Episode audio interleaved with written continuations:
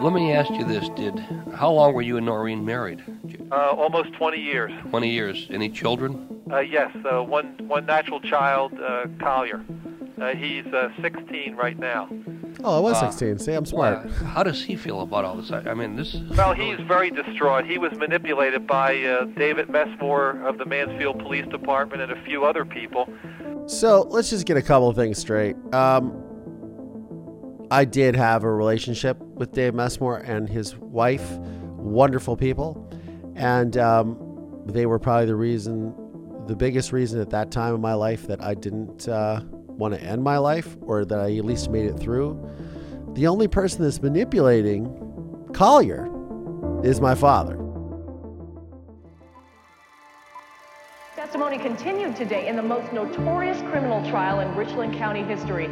Dr. John Boyle is accused of killing his wife Noreen and burying her body in the basement of his new home in Erie, Pennsylvania. The 12 year old son finally took the stand. As I heard a scream, I heard a thud. It was about this loud. We, the jury, find the defendant guilty When I was 12 years old, my testimony sent my father to prison for murdering my mother. This podcast serves as a type of therapy and reconciliation for myself, and it is my hope that it helps anyone who has experienced deception, betrayal, and dark trauma. I'm Collier Landry, and this is Moving Past Murder. Hey movers, what's going on? Welcome back to another episode of Moving Past Murder. I'm your host, Collier Landry, and man, do I have an episode for you guys today. Woo! Um, I've reached back into the archives on this one for all of you, and um, I'm really excited to talk about it. But first, and actually, for those of you that subscribe to my Patreon, you are already kind of privy to this episode because I did a post on this a few days ago sharing the material that I'm sharing with you guys today. So just know that you get first hand access when you subscribe to my Patreon, which is patreon.com forward slash Collier Landry. All the money goes here to support this podcast, which currently is ad free, but not for long. But um, uh, your support is what makes this program possible and allows me to create the content for you guys that you know that I feel best suits you guys, my audience. And I know from the responses that I get on social media, and now I'm on TikTok. Check it out. Um, that you guys are really enjoying what I'm doing. So your support is appreciated if you can, and if you can't at least subscribing to the podcast, downloading, telling your friends about it, wherever you get your podcasts. That helps a lot. It really does because, um, yeah, I love doing this for you guys. So there's my little sales pitch. Anyways, today's episode is super cool. And um, I don't know if it's super cool or not. We're going to find out because it's all going to be live uh, as a live to tape, if you will. Um, but, uh, and speaking of tape, yes, yes, there is a tape. Okay. So, first of all, let's get to viewer questions. My DM of the week. So today's DM on Instagram, and it's a very long message, but I'm going to sort of just read through the highlights here. Good evening. I just wanted you to know that I've spent most of the day listening to almost all your videos on YouTube. To go through such a traumatic event and be empowered to speak about it is something I aspire to do one day. When I was 17, I was in an abusive relationship with a man much older than me. Being 17, I was naive and had severe attachment issues with my father, who abandoned me. So, having someone shower me with affection was the best thing in the world for me. Little did I know that this man was a sociopath. He was so charismatic, knew all the right things to say, very manipulative. He ended up isolating me from my friends and family. I hope one day I can tell my story as you did and help someone else who may have been in my situation. Thank you for sharing your story with the world. Um, you know, it's, uh, I would really like to say that, um, stories are a rarity in my DM boxes and my messages, but that's not the case. Um, it's really heartbreaking to hear that someone, you know, at such a young age gets sort of duped by the charisma and the narcissists and the sociopaths that just come in and just take over their life. And it's really about control. And I was actually speaking to someone about this earlier tonight. Um, they they were they've been in a string of abusive relationships. So they were in one for seven years, and they were just like, well, they yeah, they just control you, and then you can't get out. And that's the thing. I I, I think that when you're wrapped up in someone's world if someone else has actually wrapped it's better someone else has actually wrapped themselves up in your world and taking complete control of your life um, it's really hard to get rid of them because they do make you feel like you are you, have no power to leave them and you're nothing without them and and to do this to a child what was she 17 when she was in high school and dropped out i mean I'm very happy that she has a happy ending to this with kids, and I'm sorry that she's still struggling through the trauma because it doesn't, you know, it it it's tough, man. It's tough. Um, God, I feel for her. Um, so thank you for sharing that with me, and um, we are all pulling for you. Um, but thank you. Anyways, uh, speaking of coercive control and manipulation, so in my hands right here is a tape that I found in the bin of my father's letters. And this tape is dated December 29th, 1994. Almost five years to the day of my mother's murder.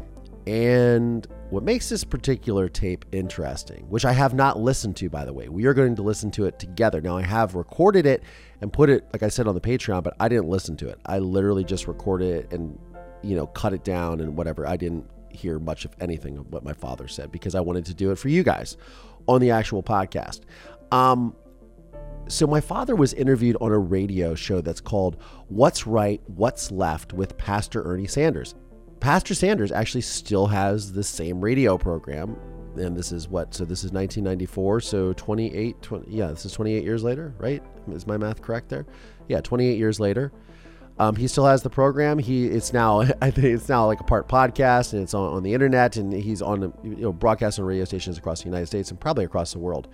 Um, ironically, my producer, who I told about this tape, reached out to him, and so there is actually a part two to this particular episode, which is going to come out next week, where I discuss not what's on the tape because I hadn't listened to it, but I discuss some of the things that were brought up. It, it, it, will make sense at the end of this, but um, it's very interesting hearing this. And what makes this interesting is a few weeks ago, I did an episode with my father's letters where he was gaslighting and I alluded to like this Chinese gold smuggling and things, but he was this letter was written in I think the end of November 1994 and he said something that was really poignant and he said, you know, there's going to be a lot of things that come out about mommy. Yes, my father refers to in letters my mother as mommy. It's weird. I know you guys have all commented on it, but it's the truth because um, I'm reading them as he writes them. Um, but he says, you know, you're going to hear these things about mommy that might be upsetting to you, but just know your mother was a good woman and all this stuff because he's gaslighting me and he's manipulating me. Well, obviously, he was alluding to this particular interview that we're going to listen to because I know that this is full of some crazy talk from my father. I'm pretty sure. And I don't like using that word crazy. I don't use that to describe anyone else, but like my father, to give a little more context to this, so at this time, my father was trying to get an appeal for his conviction for murdering my mother. And he was coming up with a bunch of stories, and, and we're going to hear what he, he says. So, um, yeah, let's get to it, shall we? So, what we're going to do right now is I'm going to uh, we're, we're going to listen to this together, and then I'll stop and I'll probably offer some commentary, or maybe I'll offer some anger or whatever. But it'll be this will be really interesting and fun, guys. Trust me. So in with the earbuds we go. Woohoo!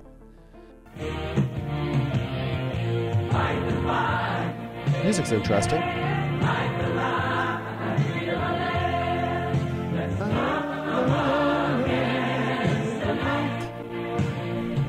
Good afternoon once again, and welcome to What's Right, What's Left with your host, Radio Pastor Ernie Sanders. Today's show comes to you live from the studios of WCCD AM 1000. The guest for the second hour will be Dr. Jack Boyle, a prisoner. And now to tell you more, here's your host, Dr. Radio Jack Pastor Boyle, Ernie Sanders. A prisoner. Okay, we're back. We're expecting a call from Dr. Jack Boyle. Now, what Dr. Boyle has to say, is that Dr. Boyle? Okay, is going to be uh, his What's interesting is he says Dr. Boyle. view And But my father's not a doctor that of this anymore radio ministry because we don't know what you he's get stripped say. of your medical We're license when you get, when you go to prison for murder. tell Just story. fun fact. Dr. Boyle, are you there? Yes. Say hi to all of Cleveland. Sanders? Yes, this is Hi, Pastor how are you? Sanders. I'm doing all right. How are you? Good, good. Struggling, but we're keeping our head above water. Well, say hi to all of Cleveland. Struggling, but we're keeping our head Uh, above Dr. water. Boyle, you are right now calling uh, from a prison in Lebanon, Ohio. Is that correct? Correct, yes. And you're spending. Well, let you tell the folks who you are and and tell them your story. This is your opportunity to get your side of the Story. story out. Well, I'm, I'm Dr. Jack Boyle of Mansfield, Ohio, and in June of 1990, I was convicted uh, of the murder of my wife, Noreen. Uh, Yeah. We have been fighting that uh, uh, conviction, which we uh, feel to be the result of an unfair trial and uh, no evidence to support that conviction uh, since that date. No evidence to support that conviction. Noreen, uh, oh boy. Noreen's body was found, or allegedly her body was found, under my uh, uh, basement uh, in uh, a new home in Erie, Pennsylvania, on January 25th of 90. And uh, the circumstances uh, surrounding her disappearance uh, and the entire case itself are extremely fragmented. Cold brew coffee. And we have been uh, attacking Doesn't make it uh, any through easier. the court system, uh, the actual trial, and uh, possibly some of uh, some of your uh, readers or uh, listeners may have heard uh, on uh, December 24th. Uh, attorney Tom Adgate of Akron, Ohio, and his associates who have uh, taken on my case uh, made an announcement that they have obtained permission to This call originates from Lawrence begin the uh, exhumation process and uh, get a proper identity on the body and to actually complete an autopsy, which we were denied prior to trial. Okay, so I'm going to stop this just for a moment to give you guys, the audience, a little bit of context. So, uh, this attorney that he's talking about, and I had referenced this guy before um, in uh, the letter with the in the episode with the letter, which is like from a few weeks ago. Um, I believe it is episode 34, moving past murder, 35 or 30, 33, something like that. It's in the 30s, um, which I am too. Just kidding. Uh, so in that letter i i realized that so what had happened is is around this time so i'm was 1994 so i'm 16 years old now and so i'm a junior in high school right? Does that make sense? Junior yeah i'm a junior in high school. And um my father there was a bunch of people that had come forward which is this is all tied together obviously and this is tied to next week's episode as well so there was a bunch of people that come forward and said that my mother's body was not my mother's and they wanted to there was a big article in the akron beacon journal written by a jo- journalist named, named ted joy there was a book written by a gentleman named martin yant called rotten to the core which was talking about corruption in mansfield ohio and uh, the police department and all this stuff. And now I cannot speak to any of that because I don't know like what what what or what not went on in the Mansfield Police Department. All I can say is that my experience with the Mansfield Police Department and Lieutenant David Messmore was top notch, solid. Like we're gonna, you know, outside of treating my mother's case like a missing persons case, but once Dave Messmore listened to me on the whatever it was, the first and first of January 1990, and like that my mother was dead. Like from then on, it was it was game on. So um, I have nothing but respect and admiration for the police department in Mansfield, Ohio. Just want to get that out of the way. So, and also, like, what my father's probably going to say is really crazy. I, I, I have a feeling it's going to be pretty nutty. Those are his opinions. That's it. And um, it's the opinions of a, of a person, of a man who is convicted for murdering my mother that I witnessed um, grabbing for straws. So that's kind of what we're witnessing here. So he's grabbing for straws. And, um, but, anyways, so to tie this in, I had, because of these questions that came up, it was a question about my mother's body weight, her eye color being brown instead of blue, like mine. I got my, I got my mother's eyes. So they were very blue. And my, uh, it- there was this question of like, what, uh, was it really my mother's body? And in my sort of quest to kind of have my peace with the situation and everything, and I thought, okay, I will authorize the exhumation of my mother's body and give a DNA test to see if it is. And ultimately, my aunt, my mother's sister, uh, Carol, she also gave a DNA test as well. Um, so, so that is how they they figured out that it was my mother's body, right? So, to give the benefit of the doubt, as a child who was healing, and who I guess you know, honestly, at the time maybe there was still part this little small part of me that was hoping that mother that wasn't my mother's body then maybe my mother was going to come back and you know reappear like you know like nothing ever happened. I mean i think that there's i think ultimately when you're a child that goes through a trauma like that and your mother is taken away from you so abruptly and so horrifically i do think that you that you most certainly probably try to oh man you just try to really you never really let go of hope that maybe maybe it's wrong. Like maybe she really is going to come back and, and see me. And i and to be honest with you guys like and, and this is just me being real here i did have a lot of those feelings growing up. Like maybe this would still happen. And i would say that probably even like uh, when i moved to la i was like maybe i'll see her on the streets. And i know that that was not going to happen but I think there's a small part of you inside that really hopes that maybe this shit isn't true and that maybe it's all been a nightmare and you'll wake up one day and everything will be right as rain. Of course, that's stuff that dreams are made of. Um, but, anyways, let's continue. Determine the cause of death. All right, now they claimed. What did they claim was the cause of death? Uh, the cause of death that was claimed by the state of Ohio was that uh, suffocation by means of a plastic bag placed over the head and blunt trauma to the head. Now, there's a couple things that that I, I'm a little concerned about or have some questions about. First of all, when they set bail on you, what was the bail they set?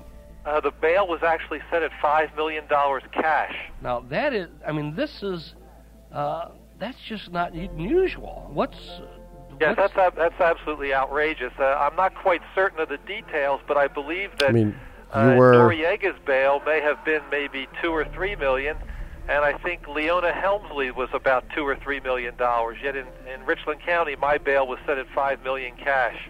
Do you have any uh, ideas on why that was the case? I mean, obviously they didn't want you to. really? to Are we talking about? We're talking about bail. Why so high? We're talking about well, bail I money. think uh, the uh, choice here was uh, based on several considerations.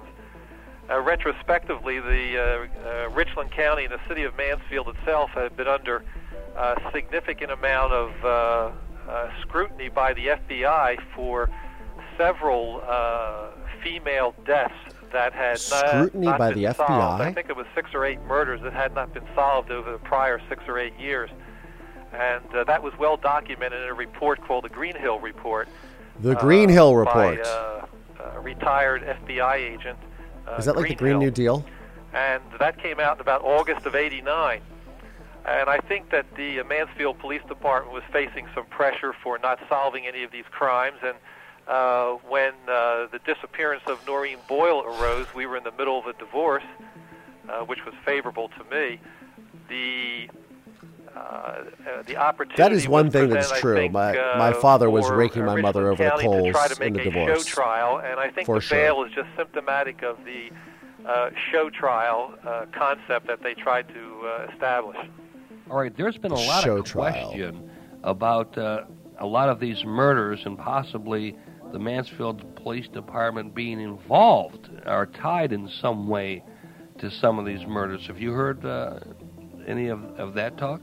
Well, that's correct. Uh, there has been uh, uh, much rumor and speculation that certain police officers were involved with uh, the Oh, death boy. or disappearance or association of many of Here it the uh, women uh, that uh, subsequently found up murdered. In fact, in my own case, there is a strong rumor uh, between retired police captain David Messmore of the Mansfield Police Department and his uh, relationship with uh, Noreen. Yeah. Well, th- th- I mean, I mean, it's common knowledge in Mansfield. I'm going to tell you something. 100%. And I remember the years. I remember when all these rumors were coming out. the notion that my mother knew let alone had a relationship with Dave Messmore, is utterly fanciful. It's that's a very polite way of saying it's complete bullshit. Um, this is again a person who's grabbing for straws, looking for ways to to blame other people for his his actions, which, as we know now, was the case after seeing you know making a murder in Mansfield and my father's. Yeah, it, it doesn't matter. It's um, this is what we are listening to is a man trying to grab for straws and trying to manipulate not only the pastor and his audience, but you know he's been he was trying to manipulate me and everyone around him. It's interesting. I mean, if you talk to people down there, uh, they have got the reputation uh, that the Chicago cops had back in the 40s. But uh, Chicago cops. Uh, they, I'm sorry, they have a reputation as what? Chicago the, cops. That the Chicago cops had like during the Capone era. Oh yes, yes. Well, I think. Uh, uh, I don't think that was the 40s. I think that was the 30s well with Capone. It's bootlegging.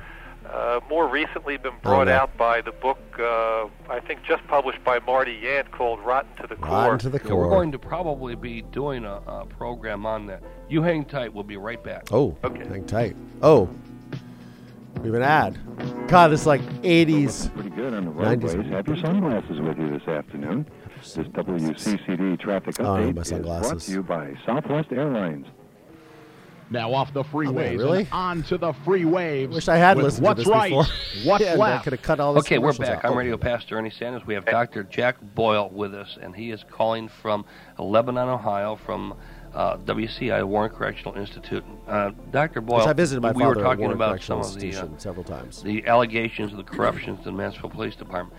There's some things that you know. I, I've been looking at your case, and there's a couple things that jump right out at me, and when I, and I'm saying that because we we have a very large prison ministry, and I spend a lot of time with prison inmates all over the state. Now, all you know, you are charged with first degree murder. Is that correct?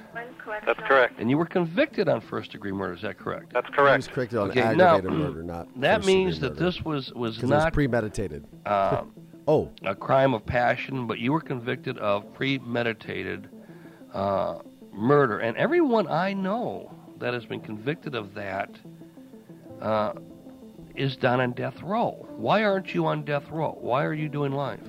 Um, I can't give you an actual answer on that, Pastor. All I know is when the trial concluded, I the uh, presiding judge, uh. James Henson, uh, the reason why my father wasn't given the death penalty is because of me. For the record, because yeah, he had a kid, and he had my sister who was just you know born 12 days before he was arrested. So yeah, they didn't give him the death penalty for that reason. Just saying. sen- sentenced me to uh, 20 to life in prison uh, with uh, parole eligibility somewhere around the year 2010. And there was never any question of any uh, death penalty brought forward at all. So I really don't know uh, the particulars of his decision, but I think it's symptomatic of the rest of the uh, entire uh, legal proceeding in Mansfield. It's, and that's uh, to sum it up in one word: suspect is the uh, the best word. Okay, See, the you thing know, is, I spoke to the judge it- before it he just- sentenced it, my father. it almost sounds like these people are saying, "Look, we're going to put this guy away. He's going to stay away," but they were hesitant to give you the death sentence. It's almost like like they were saying, "I don't want his blood on my hands." Uh, you know, we really don't believe he's guilty of, of, of first degree murder, but we've got to keep him out of the way. Do you, do you get that feeling? Yes, oh, absolutely. I, I think uh, uh, there's many in, many indications that the prosecution made uh, uh, conscious decisions to conceal not only evidence but uh, the truth from the public. Wow. And we're No. looking at several things. For example, just about uh, uh, seven weeks ago, we discovered that the uh, uh, plastic bag that was over the head of the decedent, the body, had a partial fingerprint on it. That fingerprint was discovered by the FBI, and it was found not to be Dr. Boyle's fingerprint, and not to be anything in the FBI files. prosecutor Mayer, the Mansfield Police Department uh, don't were fully know if the aware of this ever prior to my trial, but this evidence was never presented at trial. on this All right, case. you know when you when you speak of the, the body, you're, a you're and when you say Dr. Boyle, you're, you're speaking of yourself low and profile uh, for the FBI to get involved, uh, even though it did you're- cross you're state speaking of the lines, which that was always a thing of, that I of was Noreen curious or and, and your ex-wife, Yes. or was it really Noreen? Well, we don't really know that. Um, the uh, Beacon Journal did an extensive, I think, eight to ten month investigation and uh, discovered uh, many uh, uh, abnormalities, uh, lack of evidentiary support, uh, certainly a numerous amount of uh, quest- uh, questions regarding the identity of the body, uh, ranging from uh, body height, body weight, uh, eye color, missing organs, etc. And again, the only identification of the body was made by Mansfield Police uh, Lieutenant at that time, David Messmore. No family members identified the body. No. Um, I'm pretty sure that my mother's sister ID'd my mom. I'm pretty sure because I remember her coming in, and I think that she did go down and look at the body. But just for the record, my mother was identified not by Lieutenant David Messmore. I mean, maybe he was like that. Looks like Noreen Boyle to me. Which, as those of you that have seen the film Murder in Mansfield, there is me looking at the case file for the first time and seeing the photographs of my mother's dead body, um, which was a challenging moment for me, to put it lightly. Um, but uh, my mother was identified by her dental records, and it was actually my the dentist. Um, that was my dentist and her dentist, and the orth. I believe also the orthodontist uh, that that verified these records, these dental records for my mother. Um, so that's how she was identified, not by Lieutenant Messmore going, "Oh yeah, I know her because we were having an affair," or whatever my father's alluding to, which is just crazy town. Prints were taken from the body. Uh, the uh, uh, dental examination was a partial dental, dental examination. Uh, no blood samples were taken from the body to corroborate anything in that area. And uh, all of that was orchestrated by Messmore, unfortunately. I'm going to ask you a question, and, and Dr. Boyle, you don't have to answer this question Uh-huh. if you don't want to. Uh, just if you would, if you would say, I would rather not answer that. I would understand why, because it would be a personal question. Uh-huh. Um, there is, there have been allegations made that uh, a police officer in the Mansfield Police Department was having an affair with your ex-wife Noreen uh, during uh, at the time when when um, the so-called murder took place. Is that correct? And you don't have to answer it if you don't want to. That is correct. And now, was this the the police officer also that was assigned to investigate this murder? Call originates from Warren That is correct.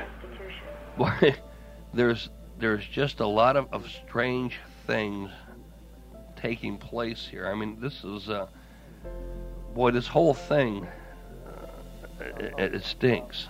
Yeah. Oh, yeah. Now, I Oh, guess yeah. I guess that leaves a couple questions. The whole If- thing does stink, and yes, it does leave a couple of questions, but not in the way that you guys are talking about it.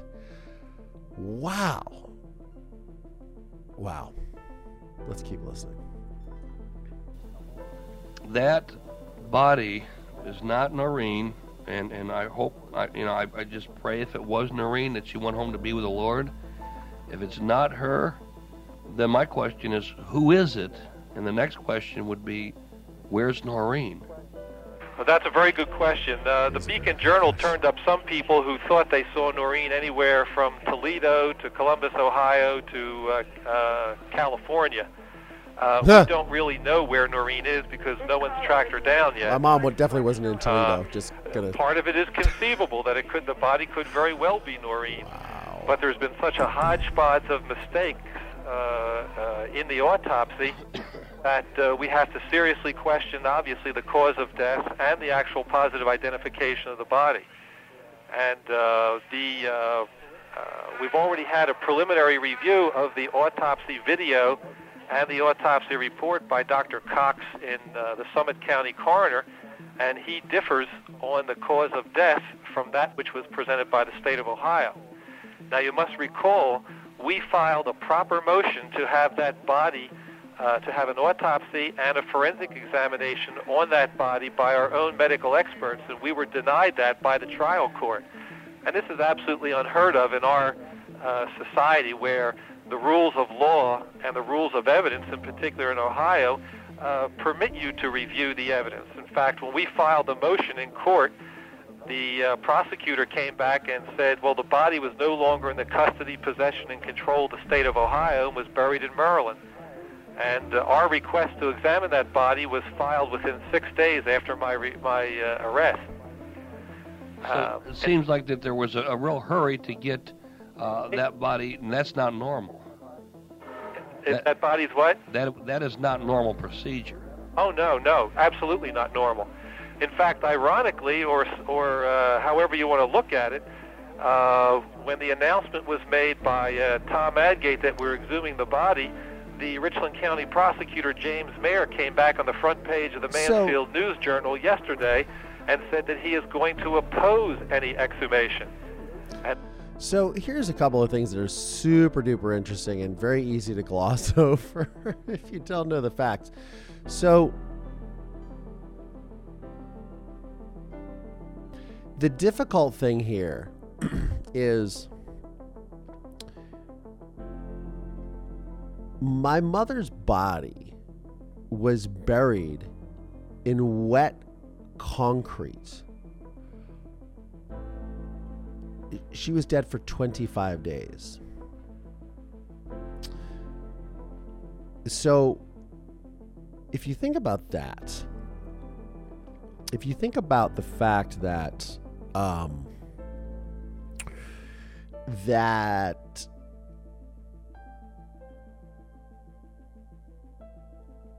God, this is just really sorry. This is really hitting me when I think about it. So the the the body was like decomposing already. So to put to bury my mother's body quickly after doing an autopsy, which most likely didn't yield a lot of results. I mean, this you, you have to think that, that so this is 2022 that we're in. This is 32 years ago. Forensics were not what they are now, right? Um, it, it's um, it's interesting to hear them to them talk about this. I don't I don't think anyone with a rational brain goes, okay, a body that's been decomposing for 25 days is going to yield. Let's just put it through more autopsies, and I, I don't know. Um, doesn't make a lot of sense to me that uh, that they thought they could get another autopsy. Who knows?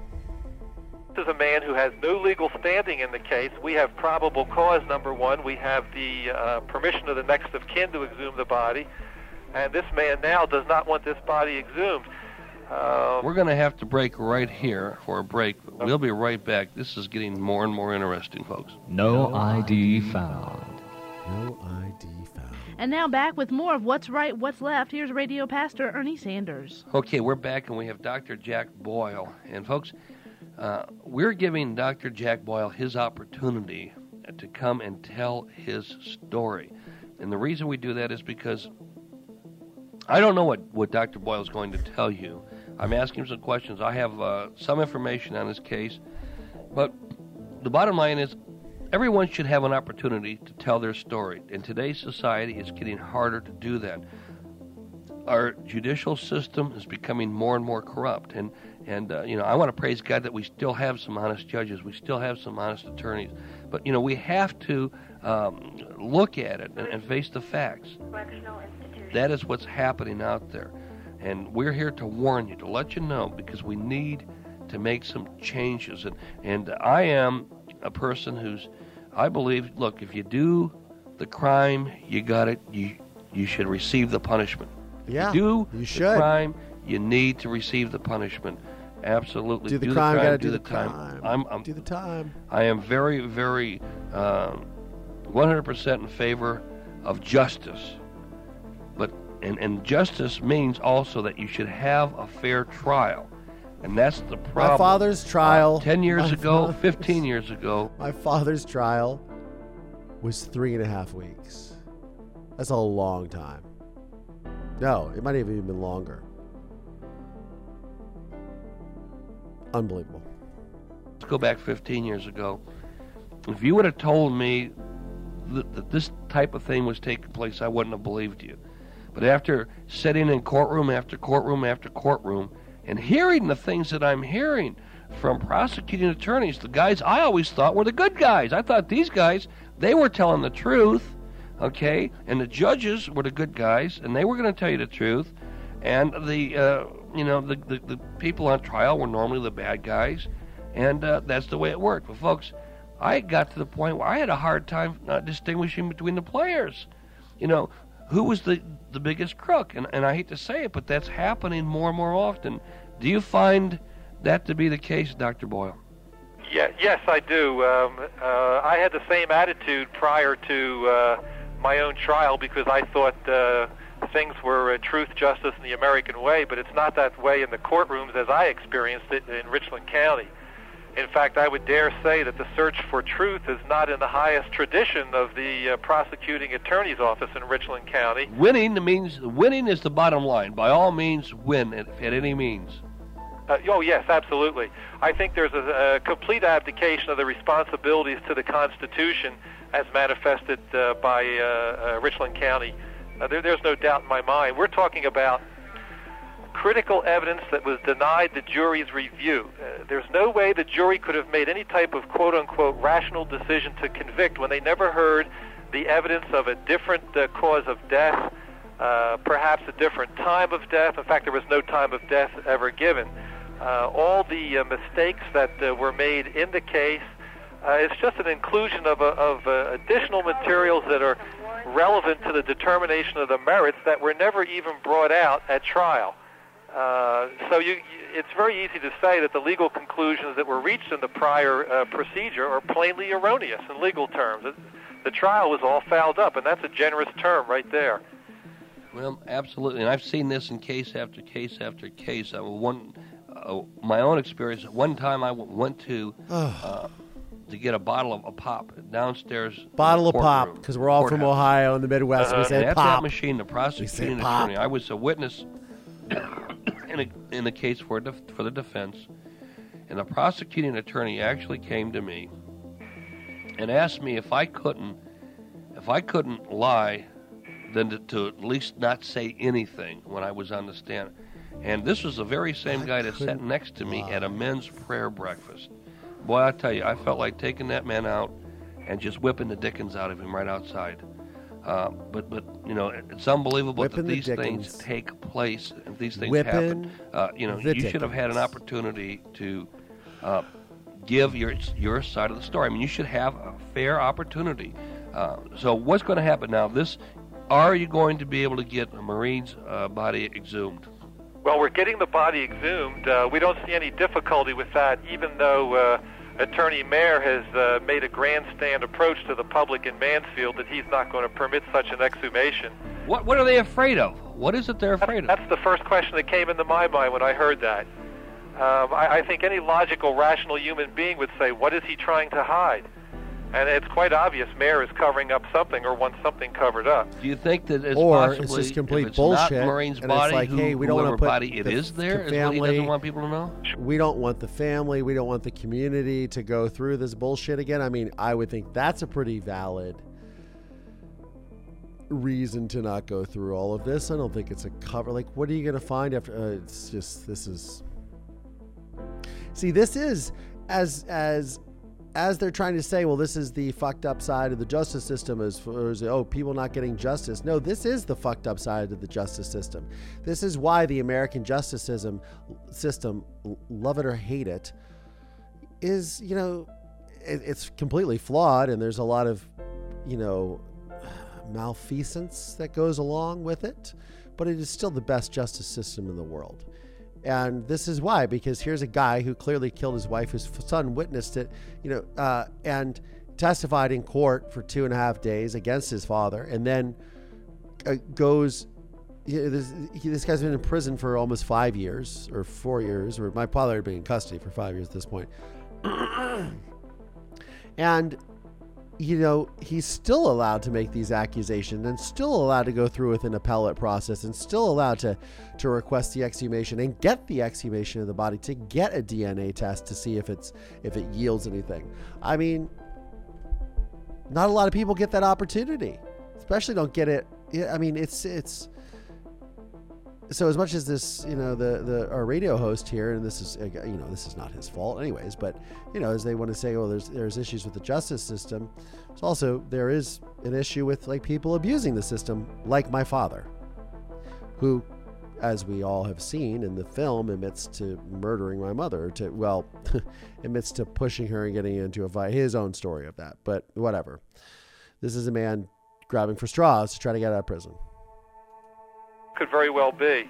I mean, I think this whole thing was uh, uh, a certain willingness on the part of uh, the prosecutor uh, to subordinate the law to perhaps his own political interest. I mean, um, he comes from a, a family tradition of corruption. His father was removed from the uh, trial courts in Mansfield by the Ohio Supreme Court several years ago.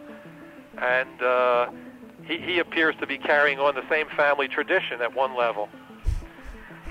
Well, all right. Let's let's just God. take it. If they exhume the body, and and you believe that's going to happen, right? Yes. Uh, and it's not Maureen. I guess. Noreen. Uh, what's going to determine on what happens Noreen is her from name. that point will will be determined by who the body is. Is that correct? Yes. Well, I think in very simplistic legal terms, uh, if the uh, body is is determined not to be Noreen's then uh, I will be released from the penitentiary because I'm charged with murdering Noreen. And if the body doesn't match up, well, then bingo, that's uh, the evidentiary support does not hold up. Well, wait a minute, but you still have a body, and the body was still uh, supposedly found uh, in the house that you owned in Pennsylvania, correct? Correct, yes. Well, I mean, aren't you going to be charged in that case with the murder then of whoever that is? Well, I, I really don't know what's in the prosecutor's mind. Um, the uh, interesting feature on that body, by the way, is that it was found on January 25th under fresh, wet concrete. And uh, fresh, wet concrete was found on the wall uh, of the basement. When I was charged with burying that body and cementing that gravesite uh, December 31st or the first three or four days of January, so it's very peculiar that the concrete would be that fresh almost 30 days later. Uh, but I have no idea what the, the prosecutor will do uh, in terms of I mean, do we really uh, think that my father not Noreen's. Well, buried the body all right, straight they, away and from what I concrete and understand, everything from what I read in the paper, they're basing this on uh, the so. fact that they traced uh, a jackhammer that was rented by you. Is that correct? That's correct. However, the jackhammer was never proven to be used. Um, there was no evidence presented at trial that showed, number one, that the jackhammer was used or that the uh, concrete that was dug up, the concrete samples that they had, were dug up by a jackhammer. Everything was based on assumption and presumption. Well, I mean, why would you rent a jackhammer if you weren't going to use it? Oh well, the jackhammer was u- uh, was rented uh, in conjunction with uh, Mark Davis, uh, a friend of mine in Mansfield, who was going to use it on his property, a new office, and I was going to use it uh, to get some bricks dug up in the back of my Hawthorne Lane home. Okay, so then in fact you I didn't think use that, it though, or I, did you? I did you use it there at your ori- home? I think that originally in the trial, my father said that he had gotten the jackhammer because he was going to do some plumbing work in the house, in our home in Mansfield, Ohio. That's in the basement, not bricks in the backyard. I don't even know what he's talking about. Bricks in the backyard. I played in that backyard for five years. I don't really remember a whole lot of bricks going on in the backyard. We had this like little pine tree area that was right by the garage. So I don't know. Maybe I I don't know. A lot of looniness going on in this uh, particular taped conversation. Oh no, no, it was never used at all. Oh, okay. Well, hang tight. We're up against metro traffic. We'll be back and find out why the hammer wasn't used. Oh, we're up against the metro traffic. Still looking pretty good on the highways this afternoon. It's off the highways where we have some trouble. This WCCD traffic update is brought to you by Manpower Temporary Services. Happy, sleepy, dopey, and dark. Grumpy, bashful, and sneezy. From the people who brought you Beauty and the Beast and Aladdin on Ice comes the most beloved fairy tale of all time Snow White and the Seven Dwarfs, live on ice. Get your tickets now at the Gund Arena box office and all Ticketmaster locations. The Gund Arena box office. Driving the truth home. Here's Radio Pastor Ernie Sanders with more What's Right, What's Left. Okay, we're back. I'm Radio Pastor Ernie Sanders, and folks, we have Dr. Jack Boyle. Now, Dr. Boyle, you have you're professing to be a born again Christian. If you died right now, you know you'd go home to be with the Lord. Is that correct? That's correct, yes, Pastor. And um, well, My praise the Lord a for that. Let's born let's, again uh, Christian. take He's a gonna look go home this. to the Yeah, Lord. Going back a little bit with this with this jackhammer. Uh, you, it was never rented. Why wasn't it ever used? Well, the jackhammer was never used because uh, Mark Davis got sick. Um, and that basically uh, undermined the usage of the jackhammer. And uh, about the same time, on December 31st, is when Noreen is when Noreen took off. Uh, so that just uh, prevented any use of uh, of using the jackhammer. In fact, it was uh, returned to the store unused. Well, you know when when this I hits the if true. newspapers, and, and and we saw this in all the news. ABC, NBC, CBS had the picture of this jackhammer, and they had uh, where it was rented from, and and I mean here it was. those those news spots uh, convicted you right there. I mean, you were convicted on the air before the trial even began, weren't you? Oh, sure. There's no doubt on that. Uh, I think, um, again, it's just that uh, an unfortunate tragedy that uh, myself, my family, and friends should should be utilized as a pawn in the, perhaps the political agenda, uh, the political agenda of mayor. It's uh, it's an unfortunate situation, but uh, uh, I believe with uh, faith in God and faith in family and friends and my attorneys, and, and believe it or not, faith in the legal system, this will be turned around. I expect a complete vindication. Let me ask you this, and, and again, if, I know that this is This is a thing man still under who murdered his wife. and uh, you know, I know you have personal But he expects a you know, it's- vindication. It's understandable. Uh, do you think that that you were double crossed by Noreen and, and the police officer that's investigating this case? Well, I suspect there is something going on because uh, uh, Noreen l- was losing the divorce. In effect, she lost the divorce. She was given limited alimony for only a period of six months, and a domestic relations judge told her to get a job. And that's what it boiled down to. And I remember that. I remember my mother being she, very uh, upset. would not be obtaining any of the large. I remember um, that uh, my mother was upset by that. Um, also, this is what happens when your husband has all the money after you put him through medical school and you're doing all his books and taking care of his his um, money, his finances, uh, and then he turns around and because he's a sociopath and a narcissist and decides to squeeze you out. So yeah, he was fucking my mother over in the divorce, big time. It's not the first time this this tale has ever been heard. Sums of money that she had anticipated. Now, how could she benefit though? But I mean, see, I, I, I, I wouldn't. How does my mother benefit anyone by getting herself by, murdered? Um, pulling a hoax, by you know, uh, you know, with with this dead body. I mean, uh, you know, I don't know. Did did they have a body they wanted to get rid of and and, and decide to to kill two birds at one stone, get rid of this this person and blame it on you or what? Uh-huh. Well, even possible that it's not a hoax. Uh, we must consider that uh, it's possible that that body is Noreen, and the fact that something went wrong in whatever uh, business or uh, relationship she was in. We know that she was into uh, uh, dealing with, uh, uh, attempting to bring uh, foreign children in the United States and sell them to childless couples. And it's quite possible that any extrapolation from that could have been dealing with drugs or uh, other materials. Well, that is that is a Something big, went wrong. That is a big black market business, and, and that's a, a, a slavery type of ring. Yeah. wow. that works both ways with, with taking uh, kidnapped American children, and, and they ended up being being sold into slavery uh, there to a lot of your uh, Arab sheiks, oil sheiks, and and uh, wealthy Huh? people in foreign countries. Uh, you don't think she was involved in that too, do you?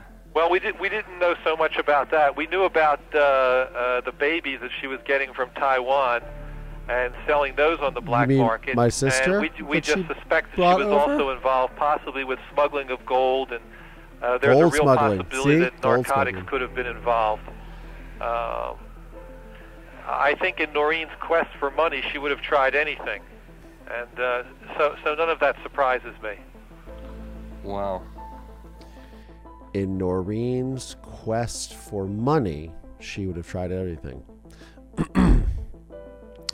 uh, my mother was not into drugs. My mother was not selling babies and children and gold. And, um, but I think my mother would have done anything in her quest for money to take care of her children. uh, I don't think she would have resorted to criminal activity, but my mother would have most certainly uh, said to my father, "You need to pay for your these children. You need to take care of your son." And and my father, you know, I, I, I think I remember very specifically my father saying to my mother that you know that she can go get a job at McDonald's, and that and that he doesn't care if I go to college, and he's not going to pay a dime of it, and this, that, and the other, because he was starting a new life with his girlfriend, Sherry Campbell, and uh, she was pregnant with his daughter, uh, my half sister, and then she had two kids of her own. So, um, you know,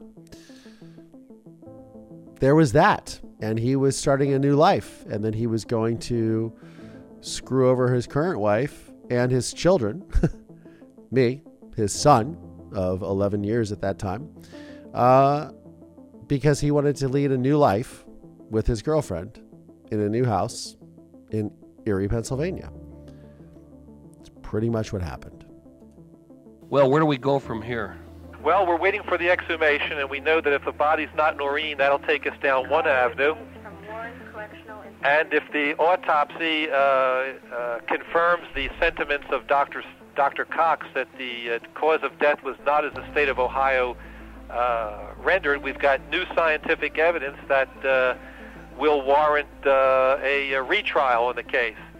And I can assure you, with the uh, dedicated responsibility of uh, Tom Adgate and his crew in Akron, uh, uh, Larry Smith and Andy Kinder and uh, uh, Mike Minster, that and the rest of the office staff there, that uh, the the retrial will not go and be the same sham and circus that the first trial was. All right, you now have your own attorneys. A lot of times, people don't realize that, but a lot of times, the judges do not allow you to have your own attorneys. Uh huh. Did you have your own attorneys uh, in the first trial? Yes. Uh, wait, hold on. A lot of times the judges don't let you have your own attorneys. Uh, that's a new one on me on the American justice system. It's always you have. I think that's in the Constitution of the United States. Believe it's uh, Amendment Six, right to a speedy and swift trial with the jury of your peers, right at, right to obtain your own counsel for proper defense. I'm pretty sure in the Bill of Rights, not 100 percent, but uh, wow, wow, unbelievable. Well, what actually happened here was when the Beacon Journal article came out, Tom Adgate and his staff were so outraged by the injustice that uh, So uh, if I was willing to take services from them, they would represent me, and, and that's exactly what happened. I asked Tom and his crew to represent me in, all- in all forthcoming proceedings, and that's that's where we stand at this point. Do you think that your the attorney that you had in the first case uh, did an adequate job? Oh no, by no means.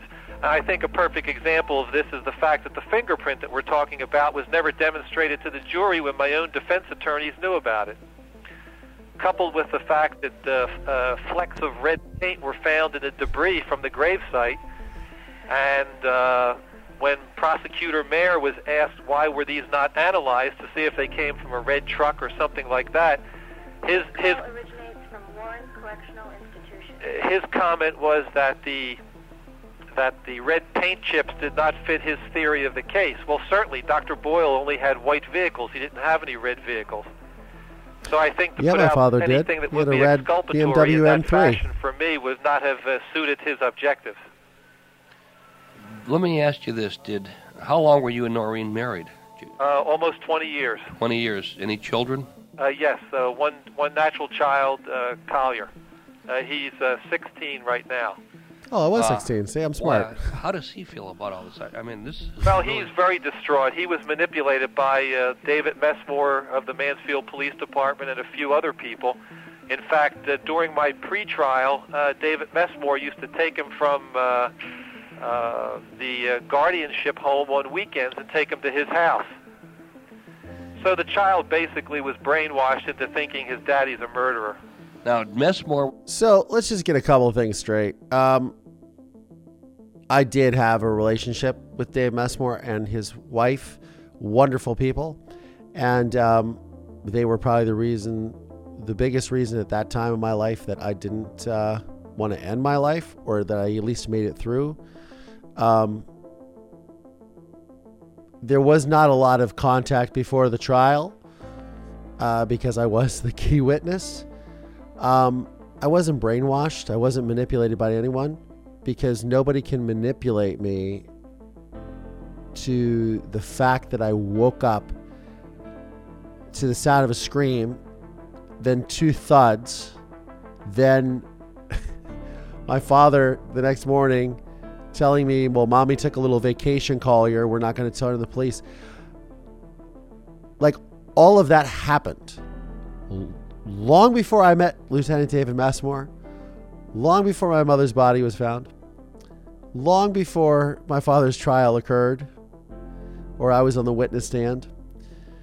Um, the only person that's manipulating Collier is my father through his letters, through sending me this tape, through giving these interviews. He's trying to manipulate people to see his point of view. This is a man grabbing at straws. And he knows no shame. He is well beyond the pale. guy that was in charge of the investigation. That's correct. And he was also the police officer that was having an affair with, with your no- wife Noreen That's correct. while the two of you were married. Now it was it was was what rank is he? Is he a captain or Uh, lieutenant? he's a captain, and he retired uh, maybe about six or eight months ago on a, di- a medical disability. now, uh, is he was is he married? Is he married? Yes, I think he's been married three or four times. Okay, so he was having an affair with your wife. Dave while he was, married, twice. and Correct. he he, Sue he was, was his- taking your was his son to his house. Was his Uh, wife for and that like was during the years while, now. I was in Rated County Jail.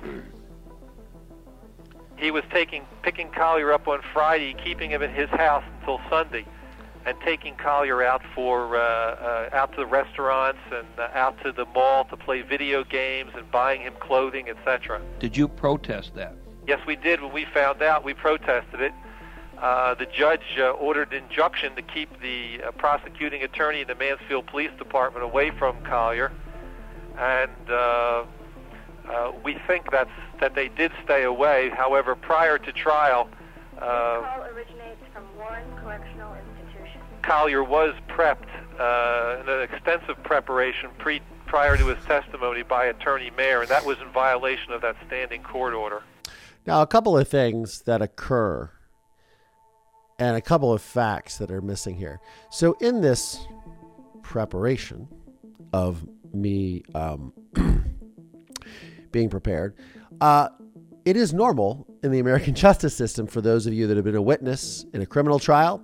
You will know this that the prosecutor, if you're whoever you are representing, whatever side that is, whether it's defense counsel or whether it is prosecution, they sit down with you and you have a discussion about what is going to go on in court because they're in court every day. You most likely, as a citizen, are not. And it's a little fucking scary, just so you know, especially to a 12 year old child. One of those conversations of this pretrial prep was Collier, you do not have to testify if you don't want to. To which I believe I responded over my dead body. Um, but uh, yeah, that's just standard. Now, I again was a child witness, so maybe, uh, but no, um, there was no discussions. There was, hey, Collier, what did you hear? They do ask you the questions that they think that they're going to, but they don't tell you what to answer.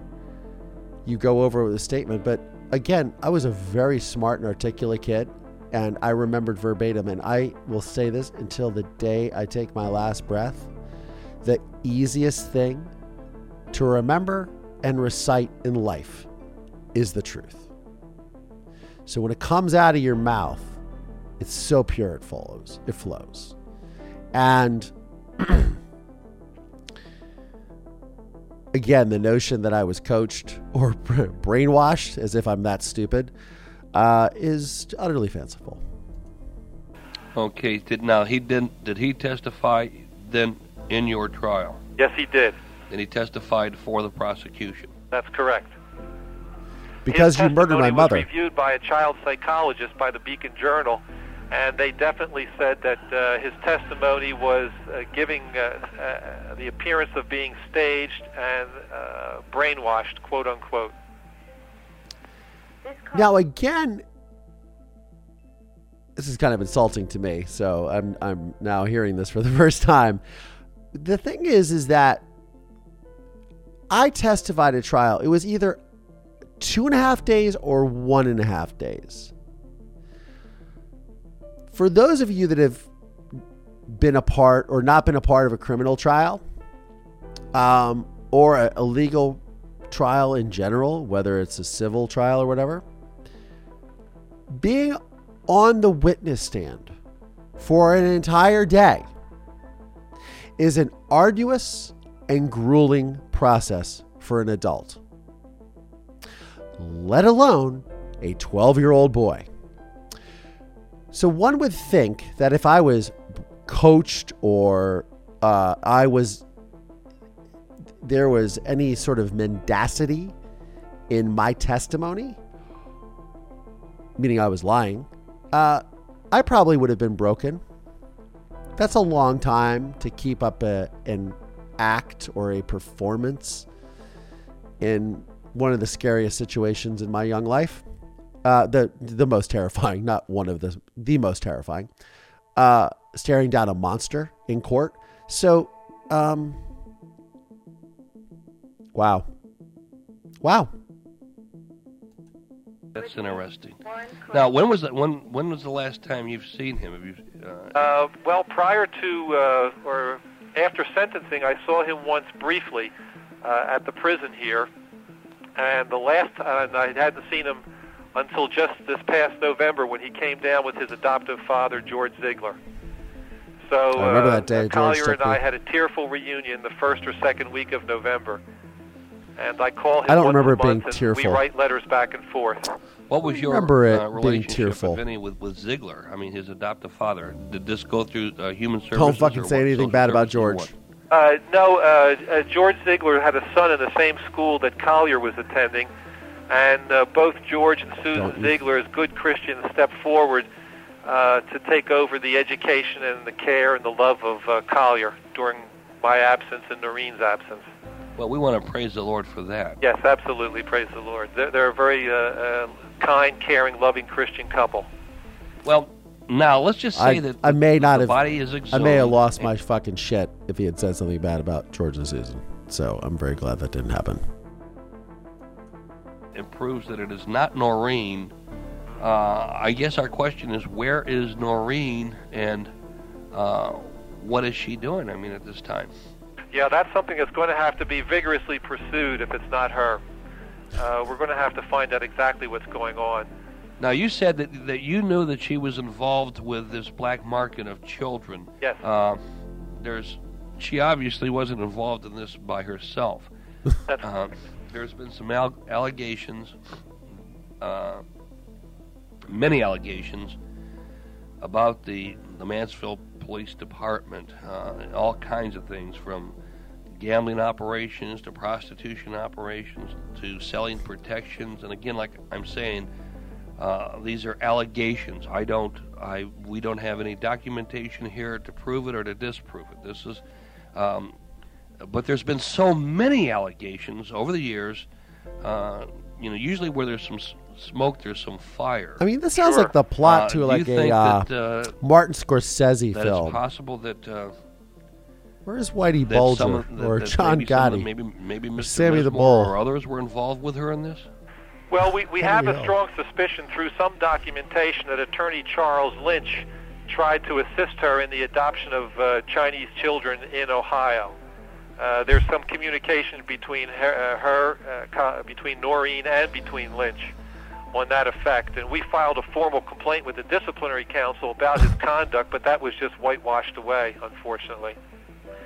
But uh, as this case turns around and develops, that's going to be an area that we will pursue. Uh, are you safe where you're at right now? You're right now. You're incarcerated. Uh, if in fact this, you know, this body of a turns out to be someone who knew too much and gotten away, or in fact, if it turns out to be uh, Noreen, Uh-huh. uh, there's a reason that she's dead. Uh-huh, correct. There's a reason. Uh, do you fear that uh, that maybe you might, that your life might be in danger?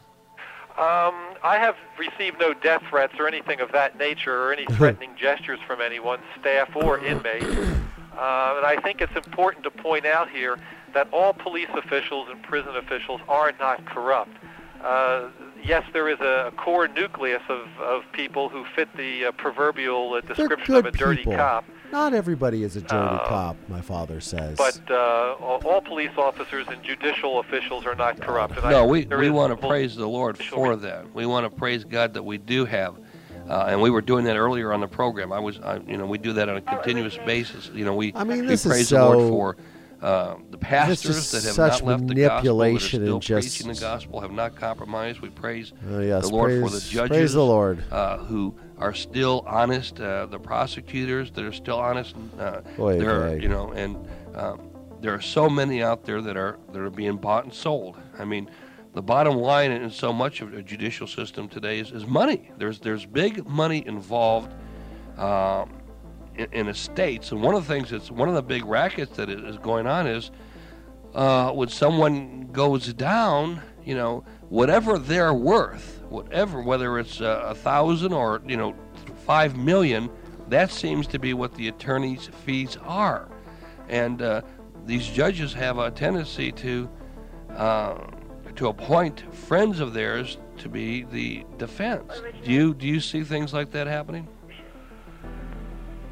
Uh, Pastor, what was your last part of the question? I said, what happens? There's a tendency today. You see a lot of of of, of when people, when men go to jail, they they have estates, and it seems like right away uh, the the amount of their worth is determined, and that that seems to be what the attorney's fees are.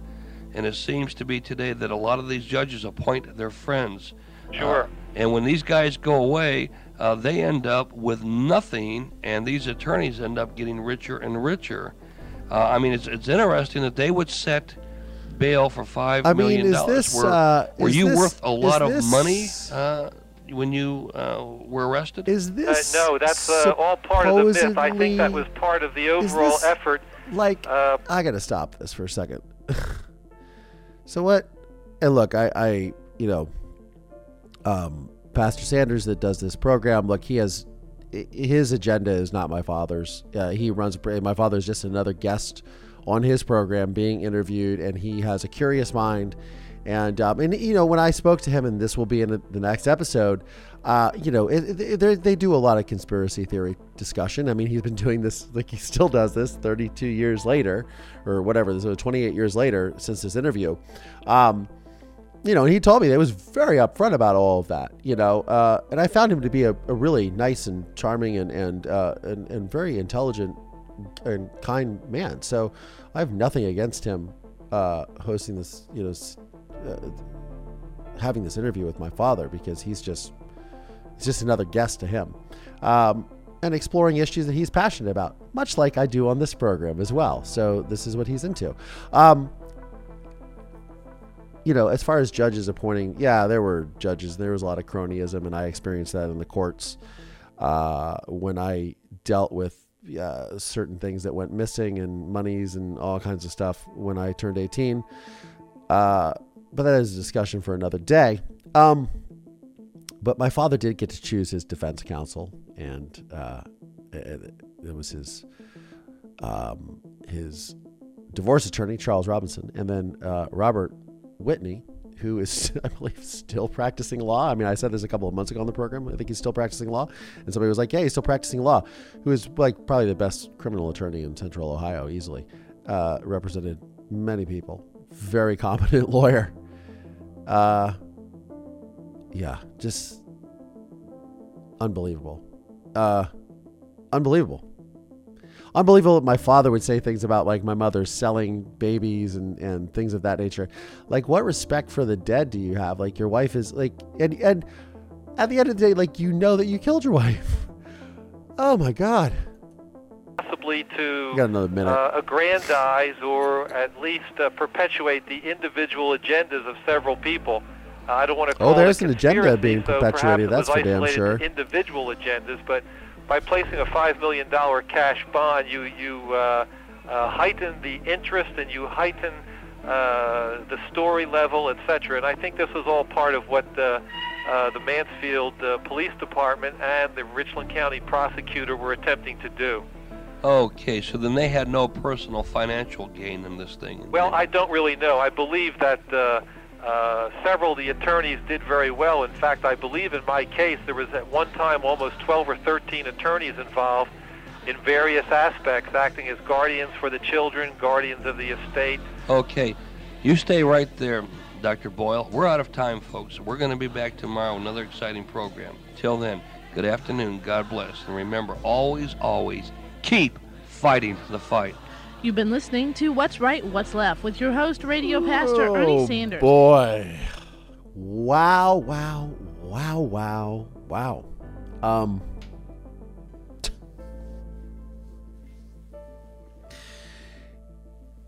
a few of my people that listen to this uh, tape on the Patreon said, "Hey, did you listen to this?" And I, you know, I said, "No, I haven't listened to it because I'm going to listen to it as I record this episode, which is what we're doing now." Um, but they were like, "You shouldn't listen to this." I'm so glad I did. Um, there's a lot to take away from here. this is going to be very interesting because this is going to tie into the next episode again, like I said, where I am going to speak to Pastor Ernie Sanders and uh, a gentleman named Jim Cluse. Where, where earlier in the program they were uh, referring to this book by Martin Yant called "Rotten to the Core." Jim Cluse was an investigator who was looking into corruption in central Ohio uh, with police departments and with, with sort of nefarious activities. Of course, he alleges the Mansfield Police Department engaging in these activities. The interesting thing is, is that this sort of culture of whatever police malfeasance, misconduct, whatever that he alleges, um, eh, you know, started long before my mother the situation and very little of what he they had what he was looking into is my mother my mother going missing and all of these things that my father is alleging.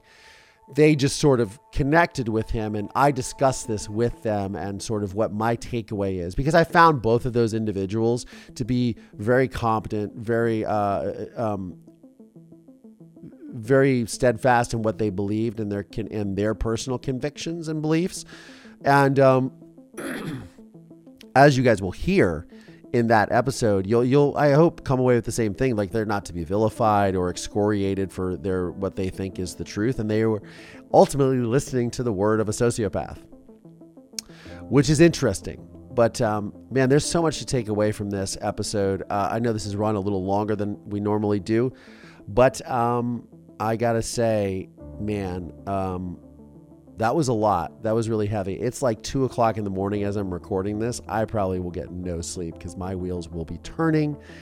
And um, yeah, uh, I appreciate you guys hanging in, sticking in with me on this longer than expected episode.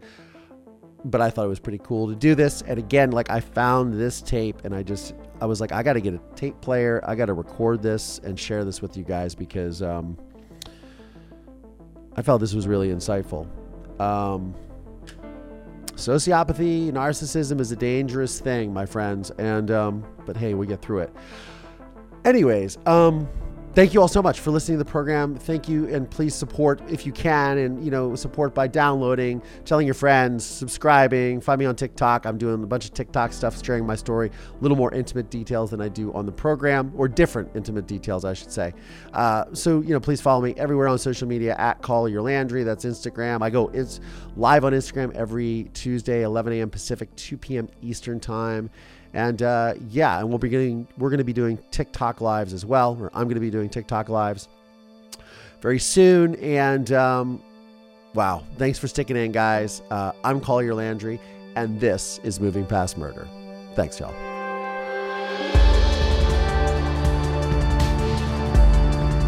This podcast is made possible by support from listeners just like you. Please subscribe via Apple Podcasts, Spotify, Audible. Find us on YouTube, youtube.com forward slash Collier Landry. The film A Murder in Mansfield is available on Investigation Discovery, Discovery Plus, and Amazon Prime Video.